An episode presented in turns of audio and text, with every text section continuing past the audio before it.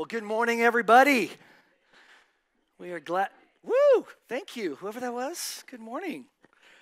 Um, it's good to be in the house of the Lord, isn't it? Together. Uh, I, uh, I had a drug problem growing up. I don't know if you guys did. Maybe some of you guys don't know this about me, but uh, my parents drugged me to church on Sunday morning. Drugged me to church on Sunday. Uh, pastor joke. It's the only thing worse than a dad joke. It's a pastor joke. But uh, I'm just kidding. But all that to say, I've been around the block enough to know. Oh, and we might want to turn this little uh, confidence monitor on if somebody could do that. Uh, you know, been around, if anybody who's been raised in a Christian home and whatnot, you, you know the difference between um, church as kind of a thing that you attend and spectate in just a nice, cool, amazing inspirational show, which can be great as well. I love those. Uh, but man, when you just sense the presence of God in the room, you know, and just that tenderness of worshiping Jesus and touching his heart. And again, I'm not saying that doesn't happen in a large venue, it absolutely does. Um, but, but I believe, whether large or small, when the hearts of the people are saying, Jesus, we just want to touch you. You know what I'm saying? We're not trying to, to manufacture something. We just enjoy being with you. I believe that God is pleased. And so thank you for worshiping Jesus because guess what? Because you guys worship Jesus with all your hearts, I get to benefit from it. because he's rejoicing in it, his presence descends, and, and we all benefit together. So thank you for, for loving him and for being family together. Uh, hey, I'm uh, DJ, I'm one of the pastors here, and we are in a series called, uh, what is it called? Jesus at the Center. Give it up for Jordan, our amazing tech director uh, here at Shine and creative director. Yes, Jesus at the center. And uh, incredible, obviously, principle that, that I think applies to so many areas of our lives. I think we could probably stay on this theme until Jesus returns because I don't know that that ever really expires or goes irrelevant. And so uh, this just is one more amazing week uh, about a truth that I think God wants us to understand about who He is, who Jesus is, and how we can keep Him center focus. And so we're going to be talking about Jesus, our friend. Uh, Jesus, our friend. I think this is a game changer. Now, granted, whoever preached a couple weeks ago or three or whatever would probably say their revelation was a game changer. And it probably was but we're here today, so I get to say this one is a game changer. but uh, it's, I really do believe it is. And uh, if you want to follow along uh, on your notes, you can go to the YouVersion app on your device and look for events and look for Castle Rock and look for Shine Church. You can find the notes that way. If you've missed some of the teachings uh, that are part of this series of Jesus at the center, like Jesus being our Redeemer, Jesus being our righteousness, Jesus being our peace, Jesus being our healer. Woo! I mean, amazing stuff. You can go back on our YouTube channel, Shine Church CO for Colorado, and, and watch those uh, as you desire. But today, I want to talk about Jesus is our friend. And um, really, um, I get to start with kind of a fun thing, and that is the shortest verse in the entire Bible. I'm sure probably some of you know what that is. Do any of you venture to say, what is the shortest verse in the Bible? Wow, you guys are amazingly brilliant. Um, yes, Jesus wept, and that is found. Ooh, tougher question, Bible trivia, since we're going here. What chapter and book is it found in? John. No fair, because your name is John. Close. Closer. Whoa, 36, John 36. wow, there's entire segments of the Gospel of John that we have just been discovered. No, I'm just kidding. It's John 11. And I wanted to start there and give a little bit of context to why that verse is so powerful. It literally is two words, unless you're in the NLT, then it's three words because it says, Then Jesus wept. I'm like, come on, guys, don't add a word to the shortest verse. Just, can we just leave it at two words? It preaches better that way. But anyway, whether it's two or three, we know there weren't chapters and verses back when it was written. But uh, Jesus wept. Why is that reality so life changing for us today? Uh, wanted to just read a little bit of the story of what was going on. And so I'm going to read verses 1 through 7 and verses 30 through 37. You can follow along on the screens or on your device. But it says this A man named Lazarus was sick. He lived in Bethany with his sisters Mary and Martha. This is the Mary who later poured the expensive perfume on the Lord's feet and wiped them with her hair.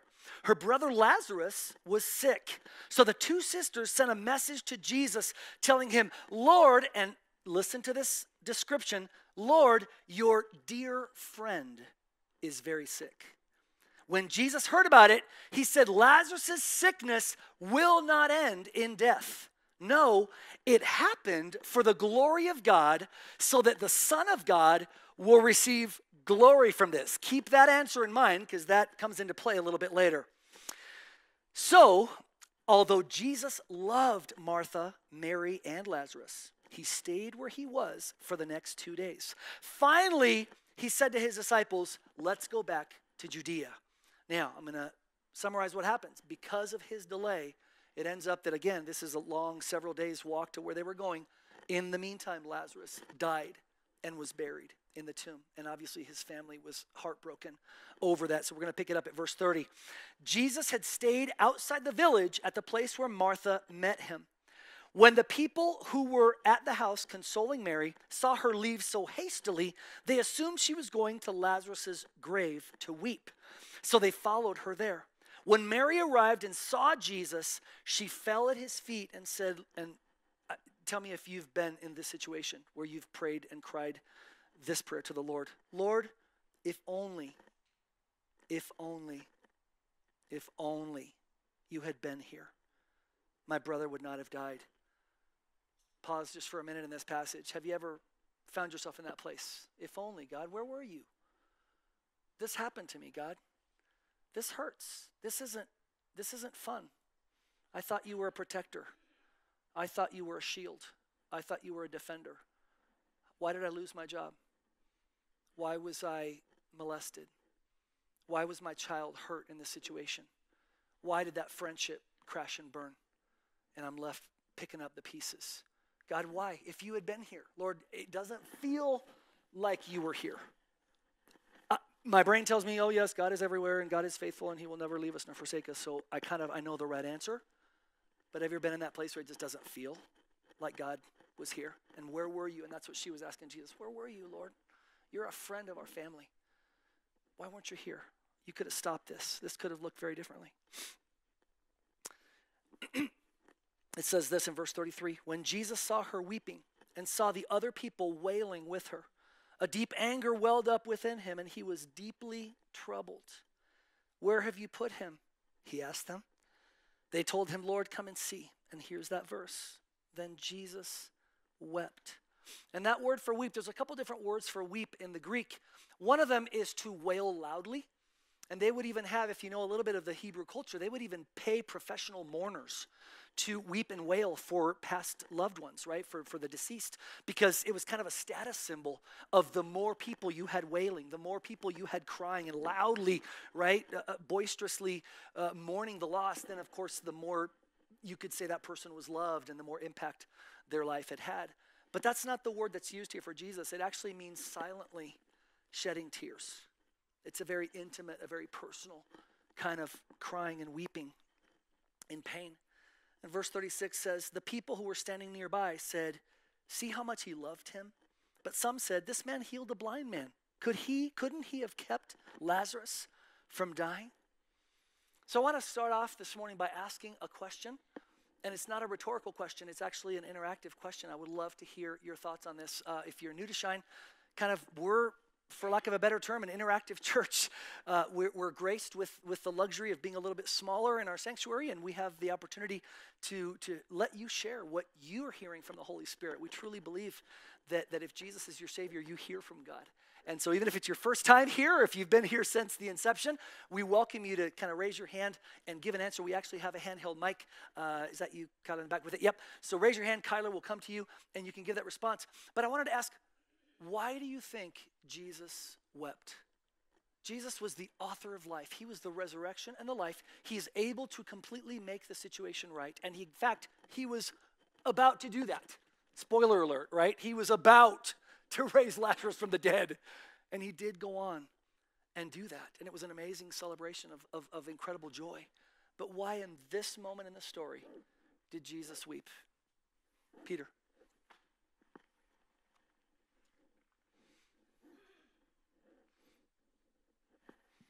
As a pastor at Shine, I feel like I shouldn't be the first one to raise my hand, but I'm going to anyways. Love it. Uh, I actually love this. I think I think it's because Jesus, I believe God is present with us in the moment, even though he knows what's to come. He knows the fullness that's coming, the health and life that is to come. He is present with you in that moment. So good. So good. Somebody else? We're going to get you, help you get your steps in today, Kyler.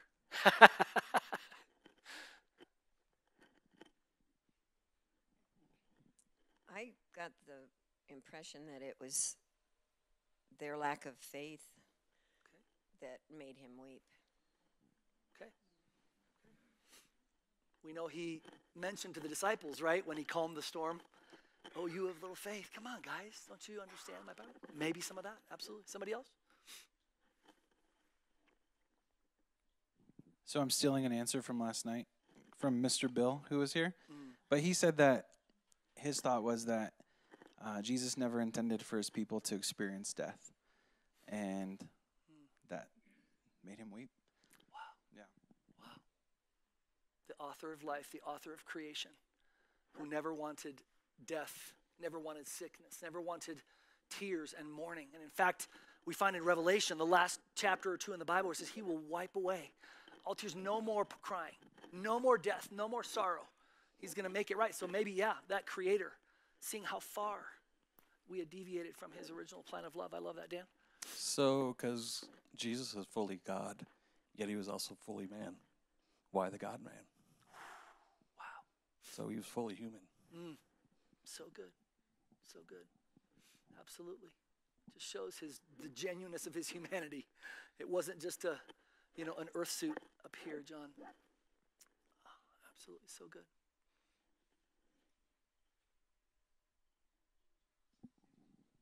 Expression of sympathy and or empathy, maybe both. Yeah. Yeah, yeah. he felt closely, right? Absolutely. Anybody else?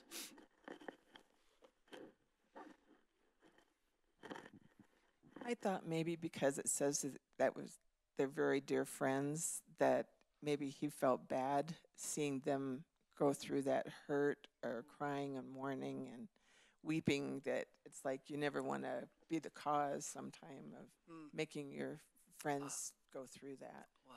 So Yeah. it's kind of just maybe it's a mix of everything too. So I think that's a yeah. I think that's a great. Obviously, we could continue to talk about it, and it's I think an important question. But I think all of those answers, right, have an element of, of the truth in them, of of all of it, of the humanity of him, of, of the sorrow, of of the lack of faith, perhaps too. All all of it together. And I think, you know, if I could summarize it, I think again, you guys have shared this. It's it's I think because they were friends, and that's what friends do, right? When we're around people that are hurting, we hurt with them. It's almost impossible to be a friend and not feel the pain of your friends around you. And it doesn't matter all of the, but I'm going to make it better, but this, that, but I'm doing God's will by staying an extra two days and not being here yet. And, you know, all of that doesn't change at the heart level what a friend feels. And I believe that Jesus very much felt this. And he is our friend. And I think that's the game changer, right, for us, is that the King of Kings, Jesus, came to be your friend and my friend. And I just want to let that sink in for a second. Because that truly, if you think about it, right? Think of you. I'm not talking about the person next to you. I'm not talking about the pastors of Shine Church. I'm talking about you. Jesus, the creator of the universe, God made flesh, has desired to walk in friendship with you and has offered you his friendship. Not when you quit sinning, not when you get your life figured out, not when you have more of the fruit of the Holy Spirit, not when you read your Bible more, not when you're more faithful in giving or church attendance or anything else.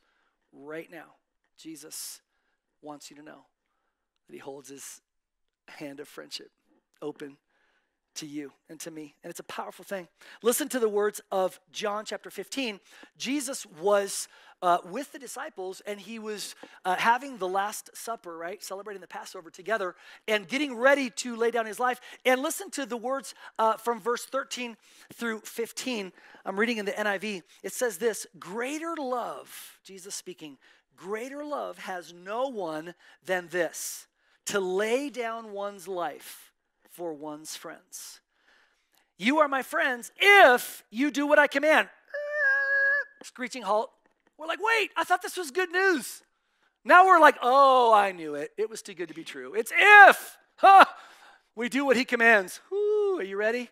That's a long list, right? No.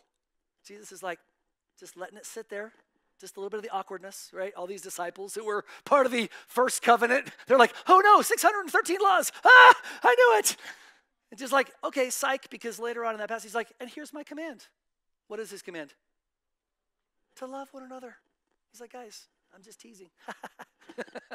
it's it comes right back to love. I want to be your friends. You're my, oh yeah, and you guess what? Like just just continue in this in this flow in this river, and it never has to end. If we obey, you're my friends. If you do what I command. Then verse 15, I no longer call you servants because a servant does not know his master's business. Instead, and here's the powerful phrase I have called you friends, for everything that I learned from my Father, I have made known to you. Woo!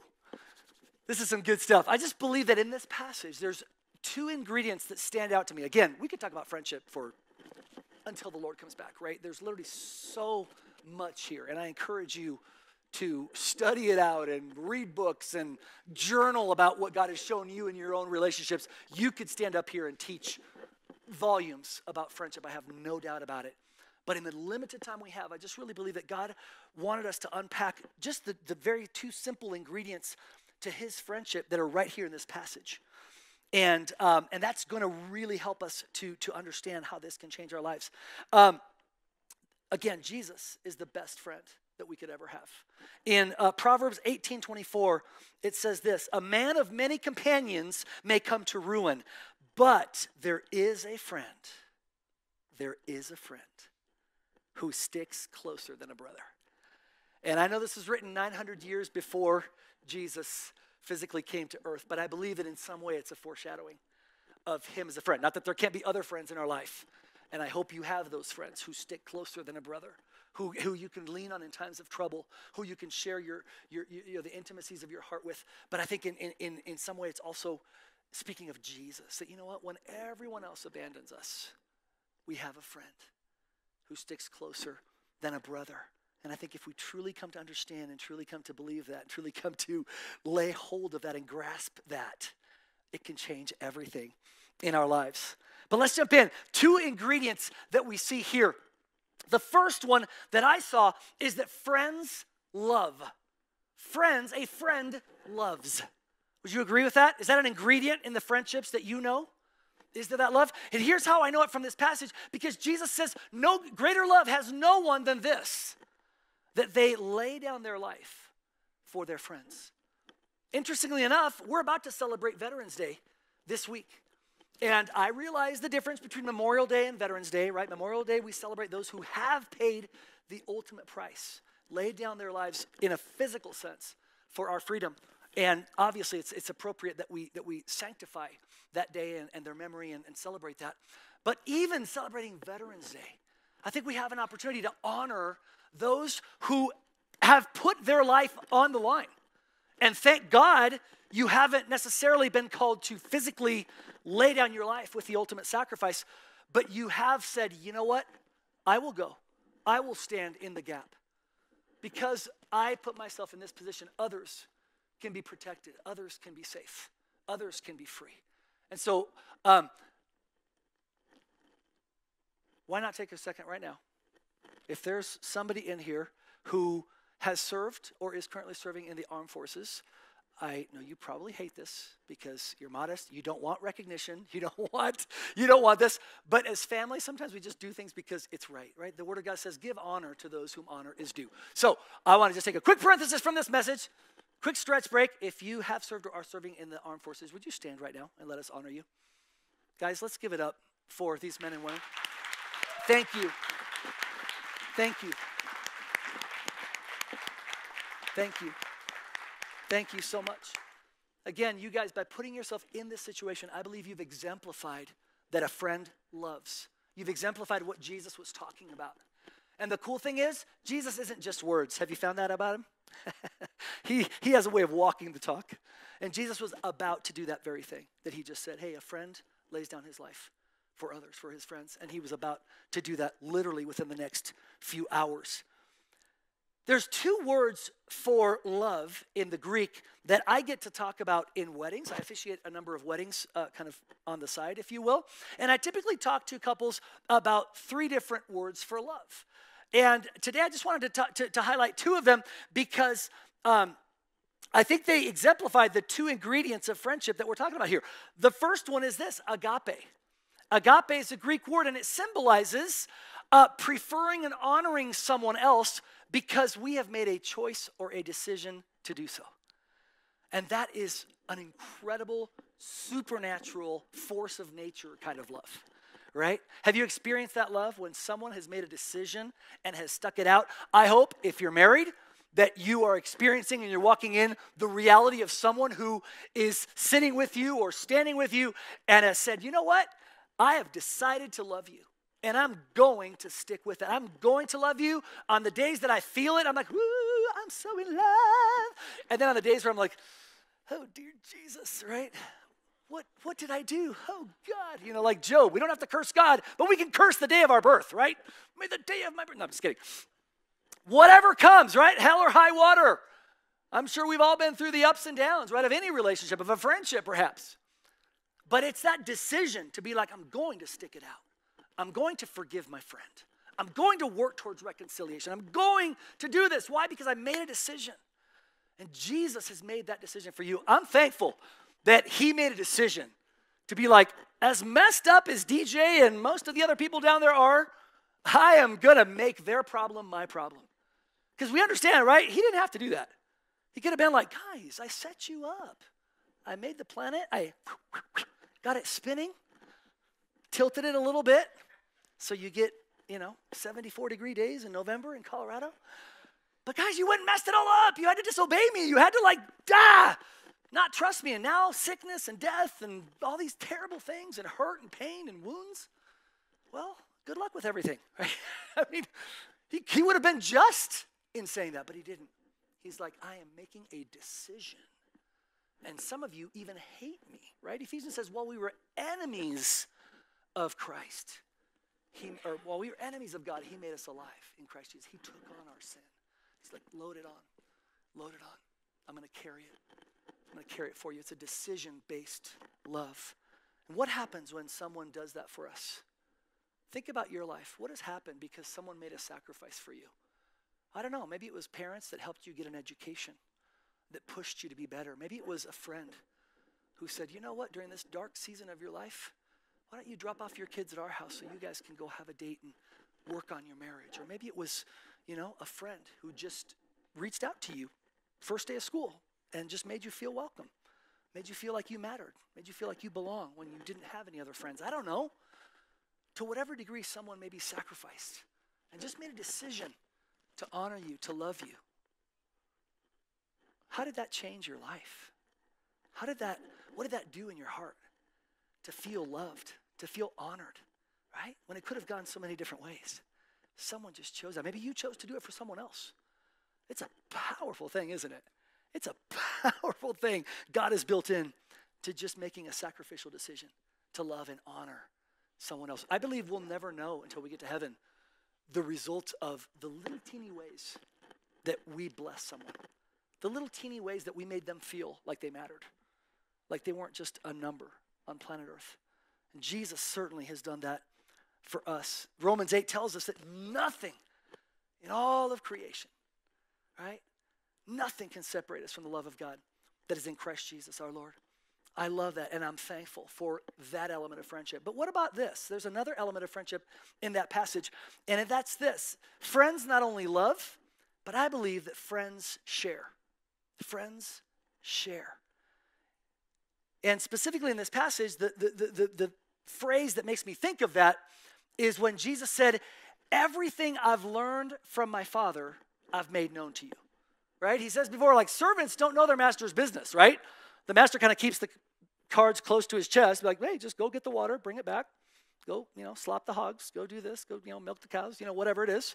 And I don't have to explain myself. I don't have to tell you why it's important. I don't have to validate your feelings about it. If you're employed here, this is what I need you to do, right?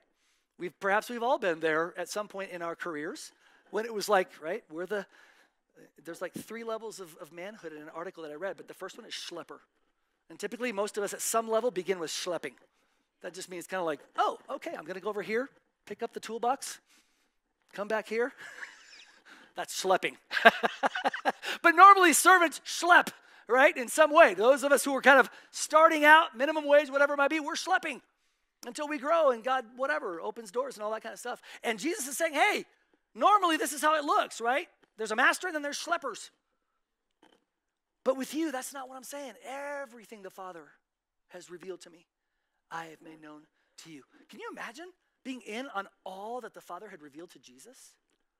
I mean, this is the guy that spent all night praying in the hills of Galilee before walking on water, before calming the storm, speaking, can you imagine speaking to the storm? Command you, be still. What would it have been like to be privy to the things that the Father spoke to Jesus in private? And Jesus is saying, guys, I want to be an open book with you. I don't want to hold it close. I just want to like lay it all on the table. I want to be transparent. Someone said last night, tears make the soul transparent to each other. Make us literally be able to see into each other's hearts. And I believe that's what Jesus was saying here. I'm inviting you guys to be my friends, to just literally lay it all on the table. What do we share with our friends? I just wrote down a couple of thoughts. I'm sure you could add more. We share treasure, right? The things that really matter most to us. Have you done that with your friends? Is there someone in your life that you've been able to share what really matters to you? What you really treasure? What you really hope for in your future? Maybe it's you want to find a great spouse. Maybe it's that you want to find a great job that aligns with your passions and get paid to do what you love most. Maybe it's to leave a legacy to reconcile those kids that aren't talking to you or that whatever, there's been a rift in a relationship. I mean, whatever it might be. Wow, how sweet is it to have a friend to share that stuff with, right? Maybe it's to set the world record of kazoo players in one place. 5,280. Just saying, guys, it's going to happen one of these years. Talk to Michael Kirk right here. We already have the application from Guinness Book of World Records. I'm not kidding whatever your treasure is, whatever makes you tick, right? Whatever motivates you, whatever makes you come alive, lights a fire in your soul. What about this? The why. Do we share the why with our friends? What's going on if we're in process? Have you ever been in a situation where you know what God maybe long term wants you to do? Or, you know, forgive, humble yourself, own that thing you said or did, but you're like, I'm just not ready. I'll try again tomorrow. Nope, not tomorrow. you know, have you ever been in that place where it's like, yes, I know what probably God wants or what the Word of God is saying, but I'm in process. I'm just still kind of wrestling like Jacob with the angel, right? I'm not ready to just kind of do and follow the Lord and trust Him in that thing. Have you ever had a friend come alongside you in that in that moment and just not judge you? You know, just love you, just sit with you, and be like, Okay. Maybe there's a season in your life where you didn't want anything to do with church, right? You've been burned, or those folks who, you know, aren't here today because they're in that situation. They've been burned, they've been hurt too bad, and they're like, ah, I don't want to go back to any church. And maybe they somehow know, like, well, probably that's not the ultimate answer that I want to kind of land on forever. But right now, I just don't feel, I feel captivated by my, my hurt and my feeling, my emotions, my heart, whatever. Dude, what about a friend who just comes alongside and doesn't preach, doesn't judge, but just loves? Just goes, ah, that's got to be hard. I can't imagine what you're feeling right now. You know, I'm here for you. I'm here. Let's go talk about it. Do you want to go out and get a, you know, non-alcoholic beer or something?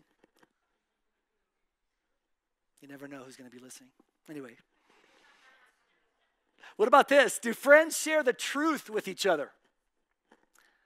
Have you been able to share the truth with a friend. And here's what I mean by that I think an essential part of friendship that is lifelong, that can continue to be, as Pastor John used to say in a marriage, not just enduring, but endearing. That actually gets sweeter as the days go by. Would you not agree that an essential part of that is being able to share truth from my heart to yours and from your heart to mine? So, one of the ways that this has looked in our marriage, Cami has been speaking truth into my life. And I always receive it very humbly and perfectly, really, I would say. I mean, I think, you know, it's like, honey, That is such a beautiful insight about my personality. And you're right, I do use my hands too much to express myself. And I do get too loud in conversations and too passionate. No, I'm just kidding. I have not really responded very well many times. But one that I think I responded more or less okay, I mean, in jest, I might have pushed back a little bit, but is when she was like, honey, you have a problem. Many problems, actually, but one that stands out is that you snore.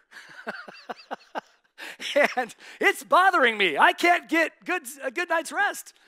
And as you know, my wife is a very, very beautiful woman. She needs her beauty sleep. And I don't want to be fighting that, right? I mean, hey, right? Note to self, Lincoln. When you marry a beautiful woman, you let her get her beauty rest. And so I'm like, I need to do something. But there was a willingness to exchange some truth that might not have been like, oh my gosh, you're perfect. It might have been like, hey, here's an area that might be, in a sense, producing some friction, some frustration, keeping me from being my best self, or even keeping the two of us from just fully enjoying each other, right?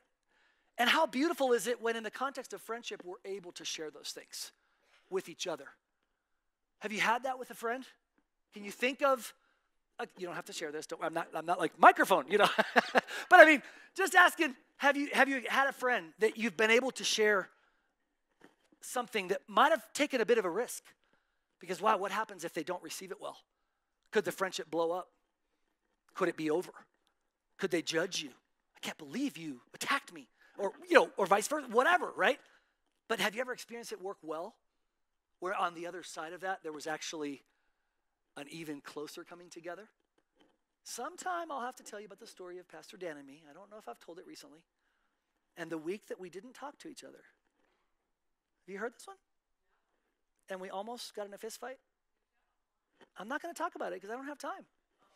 It's 11:06. But suffice it, I'm, I'm, I'm being 100% truthful with you. A few years ago, many years ago actually, when we were both on staff at Jubilee, and we literally close to hated each other. And this sanctuary used to have the chairs facing that wall, the stage was right there. And my wife came up to me on a Saturday night right in front of the sound booth right there. And she, AKA Mrs. Holy Spirit, was like, You need to humble yourself and make this right. You, this is ridiculous. You guys are both Christians, you're both pastors, and you're both grown men for crying out loud, and you need to figure this out. And I was like, uh, of course, immediately reacted, Yes, honey, you're so full of wisdom.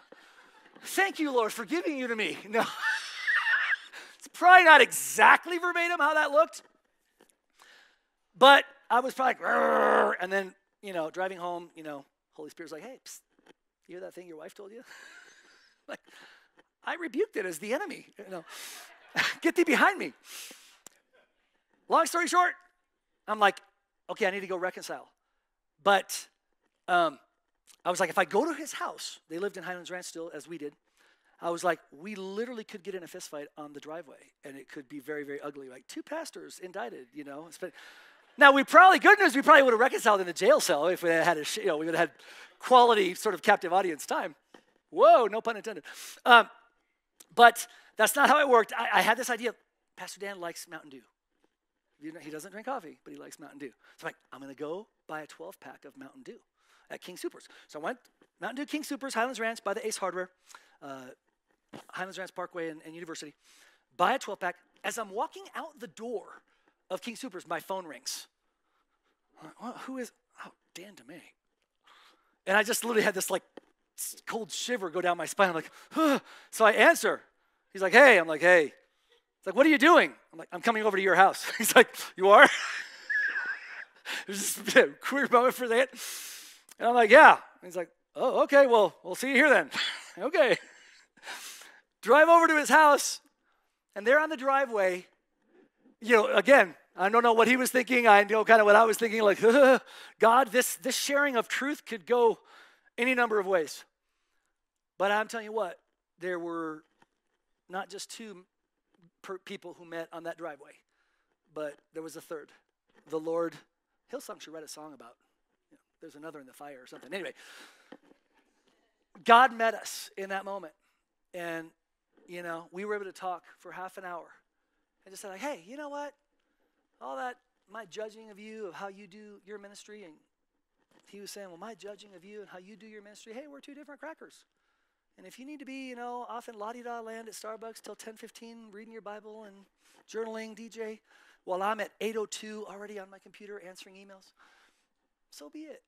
We can love each other. We can do ministry a little bit differently.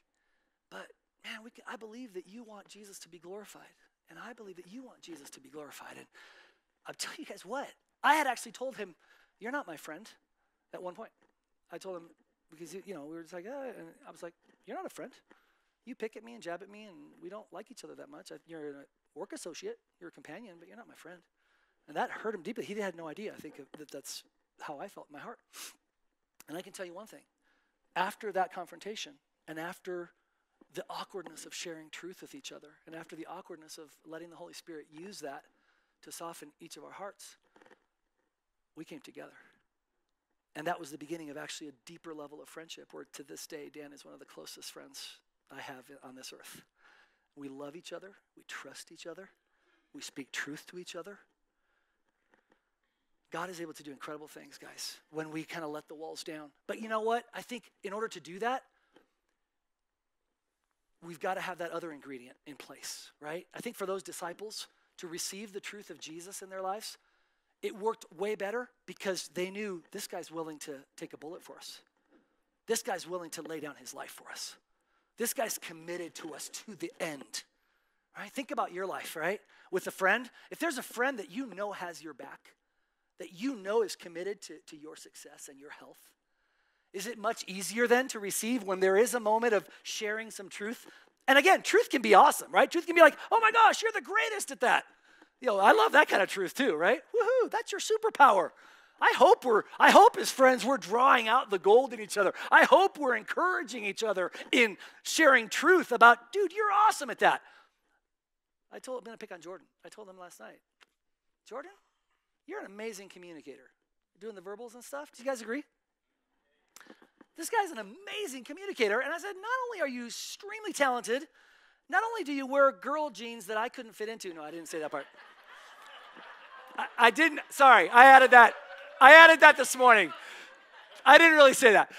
But I said, not only are you a great communicator, but here's the thing you, you express the vision behind each event, right? Do you guys catch that? Do you guys kind of feel like this guy's not like, da, da, da, yeah, we have another baptism, and yeah, you should and sign up for our newsletter. It's like, hey, plug in, meet somebody, get on the newsletter so you know what's going on. Man, if you haven't been baptized as a public declaration, I mean, woo, glory, fire. But again, I hope part of our truth telling is calling out, you know, encouraging each other like no one else can. So that's, but but but it includes all the above, right? When it's a difficult or risky or truth that can really, if we get over it, we can really come together even closer. I'm, ter- I'm here to tell you guys I've experienced that, and I know you have too. Let's remember that, and that's in our walk with Jesus, in our friendship with each other. I think that's a powerful, powerful truth. Proverbs 27, verse 6 says, Wounds from a friend can be trusted, but an enemy multiplies kisses. Isn't it sweet when we get to a place in friendship where, wow, even when you wound me, in a sense of, you know, my ego or my, I don't want to hear it, but I can trust that it's from a heart that desires the very best for me and desires for us to be even closer tomorrow than we are today. I love that. I think the enemy fears what happens when the two ingredients come together, right? As long as it's just like, oh yeah, I'll make a generic decision to love you, but I don't have to like you, right? And that's, I mean, that's agape love. I can just make a decision to lay down my life, but it really doesn't have as much to do with like. It's just a decision based love. When that comes together with phileo, I guess I didn't mention that one. Sorry, skipped over. Okay. Um, phileo is the second word, and that means this showing warm affection in intimate friendship, characterized by tender, heartfelt consideration and kinship. And the noun of that, friend, is a friend, someone dearly loved or prized in a personal, intimate way, a trusted confidant held dear in a close bond of personal affection. That is not just decision based, that's experience based. That's, that's, the, that's right here. That's the gut love. When you just start to like, I, I feel, uh, you know, a bond with you. I feel like I want to pray for you during the week, not just like, oh, yes, right, the right Christian thing to do would be to, oh, Lord, bless so and so, right? We've all been at that decision based love. But man, when it kicks into that phileo, experience based. Now, because we actually are rubbing shoulders together and working out our differences and sharing each other's hearts and souls and bearing who we are with each other in genuineness, something really rich can start to grow when both of those things come together. Whew, watch out. Watch out, world. Watch out, enemy, when we begin to walk in this. Proverbs 3:32 says this, "For the Lord detests the detests the perverse, but takes the upright into his confidence." Or the NLT says he offers his friendship to the godly. God is saying, "Man, I want to bring you in.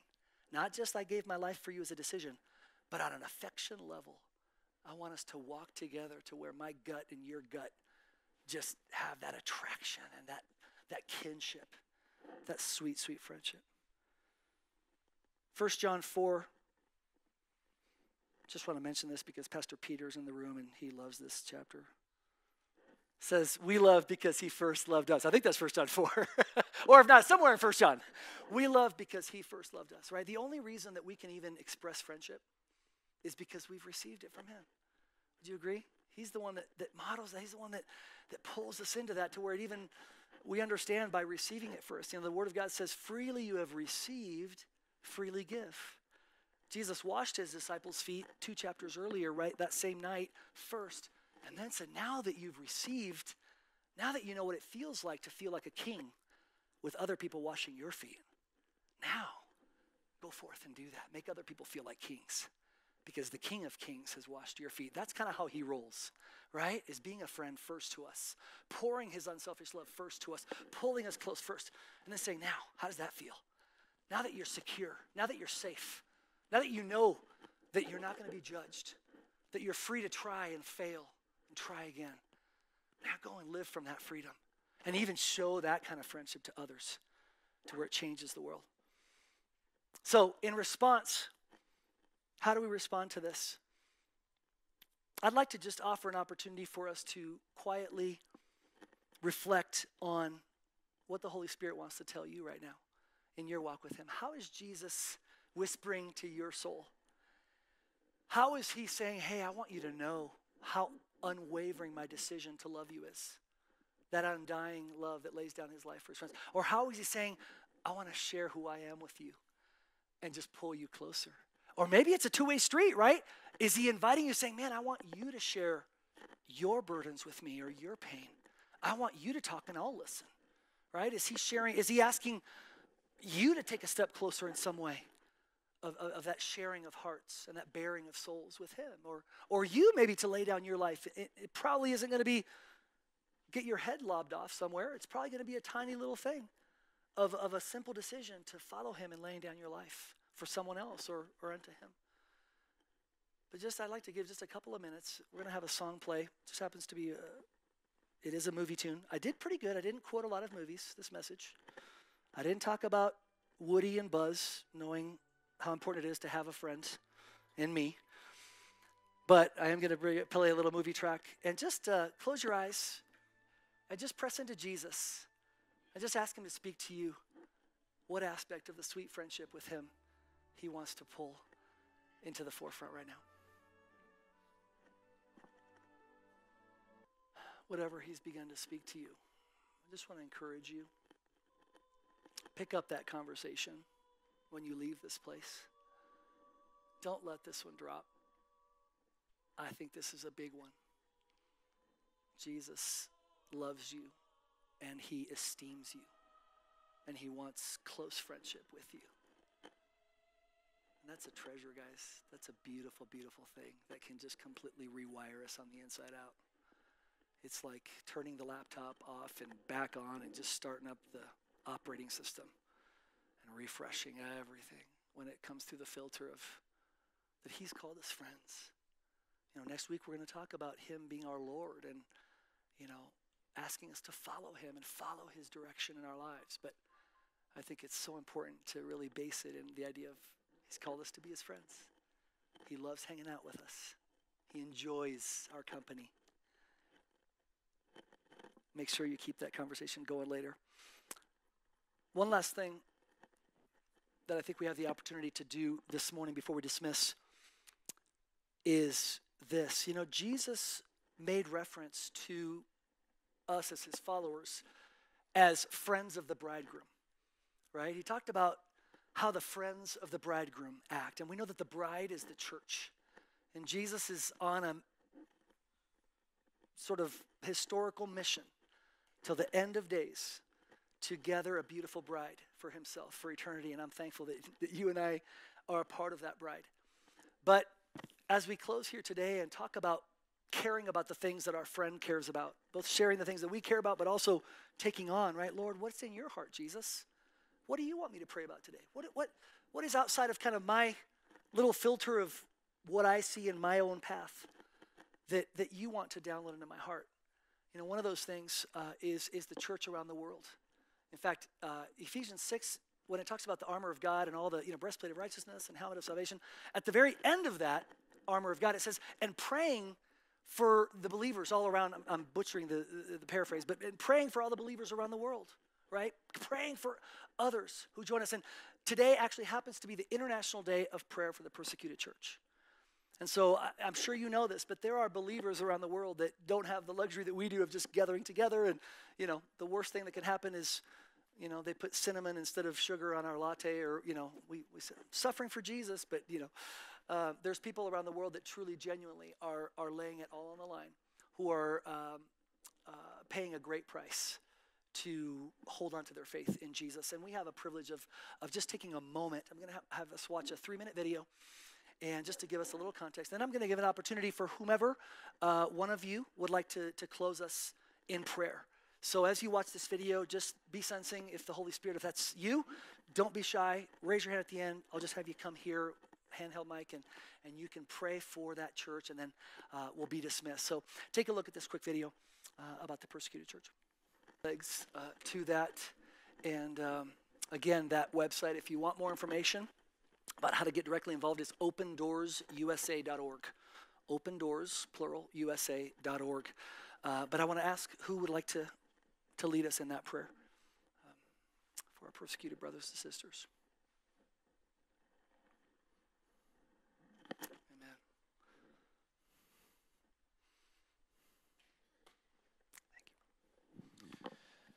Yeah, Father, as we sit here in this very comfortable space, it is uh, a little bit beyond our understanding and reasoning of what exactly some people are going through to practice their faith. And Lord, I would pray that in some way we would get a glimpse of that persecution, a glimpse of that difficulty, a glimpse of the danger that some people go through each and every day just to just to call themselves Christ followers. And how some of them put their faith to a real test when they speak out the way they do for you. Father, we pray for every pastor that might be ministering in some of those countries. And I ask, Lord God, that you would give them the strength, the finances, the, the courage, the, the favor, whatever it might be, Lord, that they would need to continue faithful in the work that they do.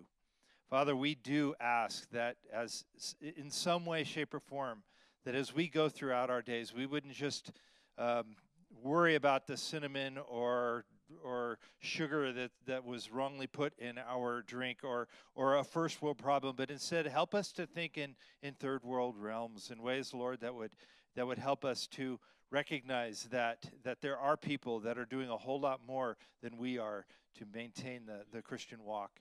And so, Father, I thank you so much for the opportunity that we have to be able to look at some a film like this and be reminded of the difficulty, the challenges, the, the enemy that is out there that wants to destroy everything that you are. Father, as we go today, let it be firm, firmly and foremost in our minds about who you are. In Jesus' name I pray. Amen. Amen. Thank you so much, Mark. Well, God bless you guys. We are dismissed.